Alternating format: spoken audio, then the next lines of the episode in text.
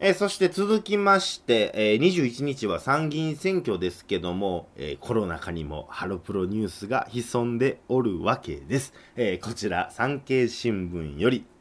人気アイドルグループ、モーニング娘。元メンバーの市井さやか氏35歳が26日国会内で記者会見をし、夏の参議院比例代表に立憲民主党から立候補すると表明した。えー、立憲民主党を選んだ理由については多様性を大切にしているからだ違いを認め合い支え合い尊重し助け合っていこうという気持ちに共感したと、えー、説明したモーニング娘。時代の仲間には出馬の報告はしていないと述べどこかで支えてくれているのかなと思っていると話したということでね、えー、僕はただ記事読んでるだけですからこれはね、うん、どこかで支えてくれているのかなと思っているんですね。そうですか。はい。ということでして。まあ、先ほどの記事と同様、街頭演説ではその子育て支援について、まあ、結構、えー、お話しされているようなんですけども、まあ、そりゃそうですわな。世間から厳しい目を向けられている、えー、そういう事実もありまして、まあ、言ってもその、これはタレント議員の宿命やとは思うんですけども、個人的に一つね、その、もったいないなというか、まあ、やっぱそうなんかなって思ってしまう点としまして、その彼女はその、体に結構タトゥー入ってるんですよ。で、その見えてるところにあるのが耳の裏のタトゥーなんですけども、まあ、そのタトゥーについて記者からそのタトゥーどうなんですかって問われた時に彼女はその市井さやかさんはノーコメントを貫いているんですよ。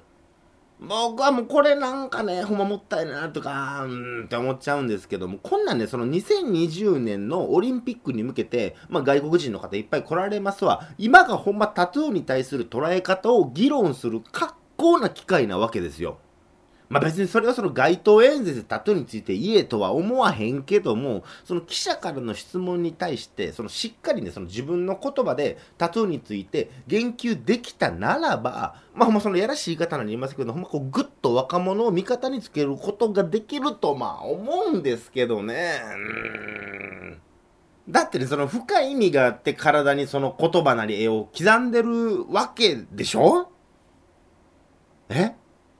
もしかしてファッション感覚？え、ちゃうよね。タトゥーも政治も。まあ、ということでして、まあ、こういうとこって言いますか、その飲み屋でよく言われることで言うと、その政治と宗教と野球の話をしたいかみたいなこと言われますけども、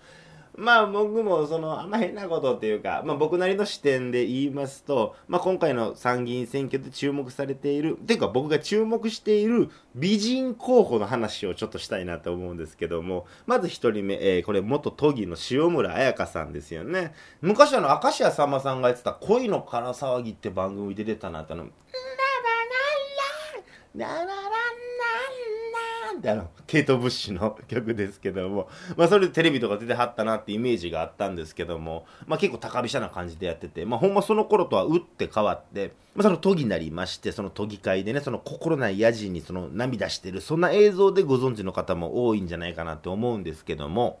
まあ、その今回の出馬に関して言いますと、もともとはその国民民主党から広島3区で公認内定してたということなんですけども、それを蹴って、立憲民主党から出馬ということで、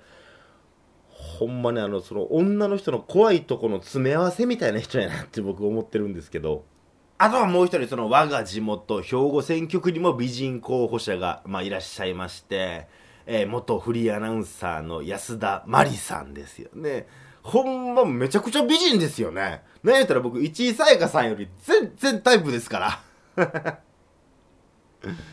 なんかあれです、その読売テレビの、あの、天ですよ。天のテレビの取材チームに対してね、その、アナウンサーに戻りたいみたいな、そういうちょっと弱音を吐いた、その映像が炎上してたりしておりますけども、大丈夫ですよ、安田さん。あなたはすごく可愛い。地元でも何でもない、その縁もゆかりもない、兵庫県からの出馬ですけども、大丈夫だよ、安田さん。あなたはすごく可愛いい。でもその何が面白いって言ったら俺さっきから言ってた市井さやか塩村彩香安田真理みんな立憲民主党からの出馬なんですよね なんやろ俺枝野さんと女性の趣味合うんかな？まあ、ということで、この野党第一党争いっていうのがどうなるのかなということも注目しながら、この美人候補たちの明日はいかにということでして、まあ、この話にぴったりな歌人の増野光一さんの短歌を最後に一つ紹介して、えー、曲に行きたいなと思うんですけども、政治家は大なり小なり政治家になろうと思うような性格。ということでね、えー、ここで僕の曲、曲聴いていただきたいと思います。えー、2016年3月の自治歌です。えー、当時、民進党のホームページに書いてあった、その決闘宣言の言葉をそのまま歌詞に、えラップにした、えそんなナンバーでございます。聴いてください。私、文本大輔で、民進党のテーマ、決闘宣言。平成28年3月27日決闘宣言。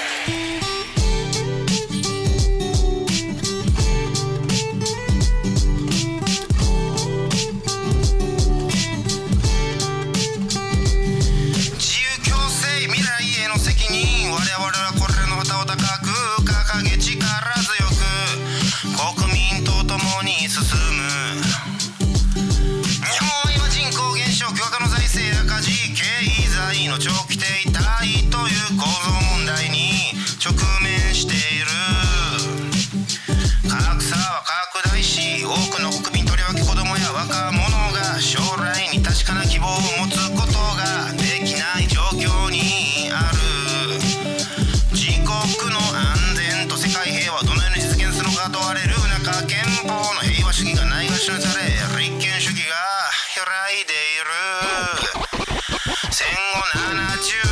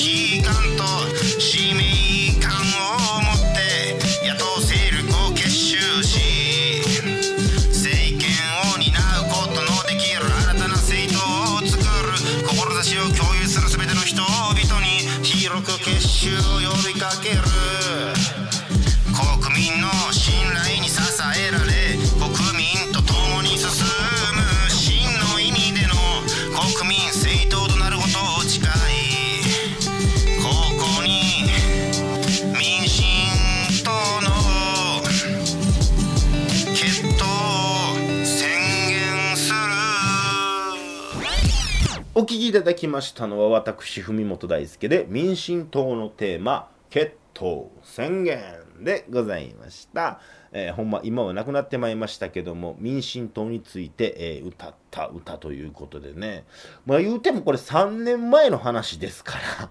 えー、もうその回答してるってもう回答してるってどういうこと？とか思いながらそれやったらあの決闘宣言は何やったんとかそんなことを思ったりしますけども、まだ、な方をね、まあ、うん、ふみもつ大好きのフォークスまだまだ続きますと。